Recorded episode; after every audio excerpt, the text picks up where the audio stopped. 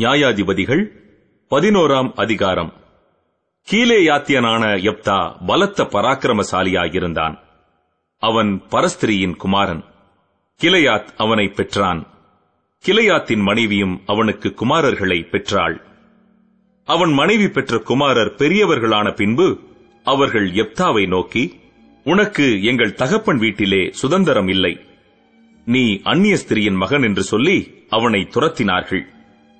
அப்பொழுது யெப்தா தன் சகோதரரை விட்டு ஓடிப்போய் தோப் தேசத்திலே குடியிருந்தான். வீணரான மனுஷர் யெப்தாவோடே கூடிக்கொண்டு அவனோடே கூட யுத்தத்திற்கு போவார்கள். சில நாளைக்கு பின்பு அம்மோன் புத்திரர் இஸ்ரவேலின் மேல் யுத்தம் பண்ணினார்கள். அவர்கள் இஸ்ரவேலின் மேல் யுத்தம் பண்ணும்போது கீலேயாத்தின் மூப்பர் யெப்தாவை தோப் தேசத்திலிருந்து அழைத்து வரப்போய் யெப்தாவை நோக்கி, நீ வந்து நாங்கள் அம்மோன் புத்திரரோடு யுத்தம் பண்ண எங்கள் சேனாபதியாயிருக்க வேண்டும் என்றார்கள். அதற்கு யெப்தா கீலேயாத்தின் மூப்பரை பார்த்து, நீங்கள் அல்லவா என்னை பகைத்து என் தகப்பன் வீட்டிலிருந்து என்னை துரத்தினவர்கள்? இப்பொழுது உங்களுக்கு ஆபத்து நேரிட்டிருக்கிற சமயத்தில் நீங்கள் என்னிடத்தில் ஏன் வருகிறீர்கள் என்றான். அதற்கு கீலேயாத்தின் மூப்பர் யெப்தாவை நோக்கி, நீ எங்களுடனே கூட வந்து அம்மோன் புத்திரரோடு யுத்தம் பண்ணி கீலேயாத்தின் குடிகளாகிய எங்கள் அனைவர் மேலும் தலைவனாயிருக்க வேண்டும், இதற்காக இப்பொழுது உன்னிடத்தில் வந்தோம் என்றார்கள். அதற்கு யெப்தா, அம்மோன் புத்திரரோடு யுத்தம் பண்ண நீங்கள் என்னை திரும்ப அழைத்து போன பின்பு கர்த்தர் அவர்களை என் முன்னிலையாய் ஒப்புக் கொடுத்தால் என்னை உங்களுக்கு தலைவனாய் வைப்பீர்களா என்று கீலேயாத்தின் மூப்பரை கேட்டான். கீலேயாத்தின் மூப்பர் யெப்தாவை பார்த்து, நாங்கள் உன் வார்த்தையின்படியே செய்யாவிட்டால் கர்த்தர் நமக்கு நடுநின்று கேட்பாராக என்றார்கள். அப்பொழுது யெப்தா கீலேயாத்தின் மூப்பரோடே கூட போனான். ஜனங்கள் அவனை தங்கள் மேல் தலைவனும் சேனாபதியுமாக வைத்தார்கள். யெப்தா தன் காரியங்களை எல்லாம் மிஸ்பாவிலே கர்த்தருடைய சந்நிதியிலே சொன்னான். பின்பு யெப்தா அம்மோன் புத்திரரின் ராஜாவினிடத்திற்கு ஸ்தானாபதிகளை அனுப்பி, நீ என் தேசத்தில் எனக்கு விரோதமாக யுத்தம் பண்ண வருகிறதற்கு எனக்கும் உனக்கும் என்ன வழக்கு இருக்கிறது என்று கேட்கச் சொன்னான்.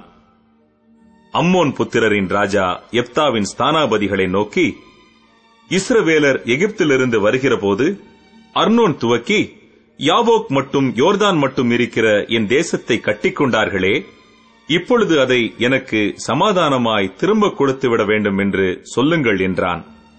யெப்தா மறுபடியும் அம்மோன் புத்திரரின் ராஜாவினிடத்திற்கு ஸ்தானாபதிகளை அனுப்பி அவனுக்கு சொல்லச் சொன்னதாவது, யெப்தா சொல்லுகிறது என்னவென்றால், இஸ்ரவேலர் மோவாபியரின் தேசத்தையாகிலும் அம்மோன் புத்திரரின் தேசத்தையாகிலும் கட்டிக்கொண்டதில்லையே. இஸ்ரவேலர் எகிப்திலிருந்து வருகிறபோது வனாந்தரத்தில் சிவந்த சமுத்திரம் மட்டும் நடந்து பின்பு காதேசுக்கு வந்து இஸ்ரவேலர் ஏதோமின் ராஜாவினிடத்திற்கு ஸ்தானாபதிகளை அனுப்பி, நாங்கள் உன் தேசத்து வழியாய் கடந்து போகட்டும் என்று சொல்லச் சொன்னார்கள்.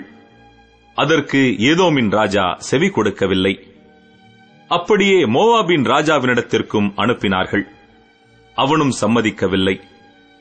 ஆதலால் இஸ்ரவேலர் காதேசிலே தரித்திருந்து பின்பு வனாந்தர வழியாய் நடந்து ஏதோம் தேசத்தையும் மோவாப் தேசத்தையும் சுற்றி போய் மோவாபின் தேசத்திற்கு கிழக்கே வந்து மோவாபின் எல்லைக்குள் பிரவேசியாமல் மோவாபின் எல்லையான அர்னோன் நதிக்கு அப்பாலே பாளையம் இறங்கினார்கள்.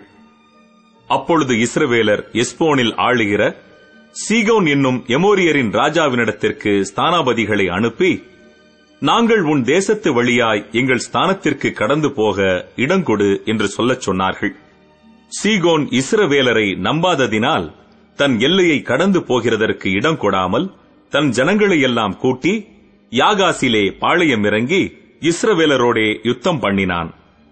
அப்பொழுது இஸ்ரவேலின் தேவனாகிய கர்த்தர் சீகோனையும் அவனுடைய எல்லா ஜனங்களையும் இஸ்ரவேலரின் கையில் ஒப்புக் கொடுத்தார். அவர்களை முறிய அடித்தார்கள். அப்படியே இஸ்ரவேலர் அந்த தேசத்திலே குடியிருந்த எமோரியரின் சீமையை எல்லாம் பிடித்து அர்னோன் துவக்கி யாபோக் மட்டும் வனாந்தரம் துவக்கி யோர்தான் மட்டும் இருக்கிற எமோரியரின் எல்லையை எல்லாம் சுதந்திரமாய் கட்டிக்கொண்டார்கள். இப்படி இஸ்ரவேலின் தேவனாகிய கர்த்தர் எமோரியரை தம்முடைய ஜனமாகிய இஸ்ரவேலுக்கு முன்பாக துரத்தியிருக்க, நீர் அந்த தேசத்தை கட்டிக்கொள்ள தகுமா? உம்முடைய தேவனாகிய காமோஸ் உமக்கு முன்பாக துரத்துகிறவர்களின் தேசத்தை நீர் கட்டிக்கொள்ள மாட்டீரோ? அப்படியே எங்கள் தேவனாகிய கர்த்தர் எங்களுக்கு முன்பாக துரத்துகிறவர்களின் தேசத்தை எல்லாம் நாங்களும் கட்டிக்கொள்கிறோம். மேலும் சிப்போரின் குமாரனாகிய பாலாக் என்னும் மோவாபின் ராஜாவை பார்க்கிலும் உமக்கு அதிக நியாயம் உண்டோ? அவன் இஸ்ரவேலோடே எப்போதாகிலும் வழக்காடினானா? எப்போதாகிலும் அவர்களுக்கு விரோதமாக யுத்தம் பண்ணினானா? இஸ்ரவேலர் எஸ்போனிலும் அதன் கிராமங்களிலும், ஆரோவேரிலும் அதன் கிராமங்களிலும், அர்னோன் நதியர்கான எல்லா ஊர்களிலும் 300 வருஷம் குடியிருக்கையில் இவ்வளவு காலமாய் நீங்கள் அதை திருப்பிக் கொள்ளாதே போனதென்ன? நான் உமக்கு விரோதமாய் குற்றம் செய்யவில்லை. நீர் எனக்கு விரோதமாய் யுத்தம் பண்ணுகிறதினால் நீர்தான் எனக்கு அநியாயம் செய்கிறீர். நியாயாதிபதியாகிய கர்த்தர் இன்று இஸ்ரவேல் புத்திரருக்கும் அம்மோன் புத்திரருக்கும் நடுநின்று நியாயம் தீர்க்க கடவர் என்று சொல்லி அனுப்பினான்.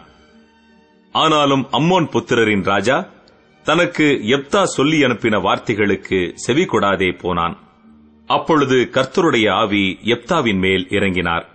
அவன் கீலேயாத்தையும் மனாசே நாட்டையும் கடந்து போய் கீலேயாத்தில் இருக்கிற மிஸ்பாவுக்கு வந்து அங்கே இருந்து அம்மோன் புத்திரருக்கு விரோதமாக போனான்.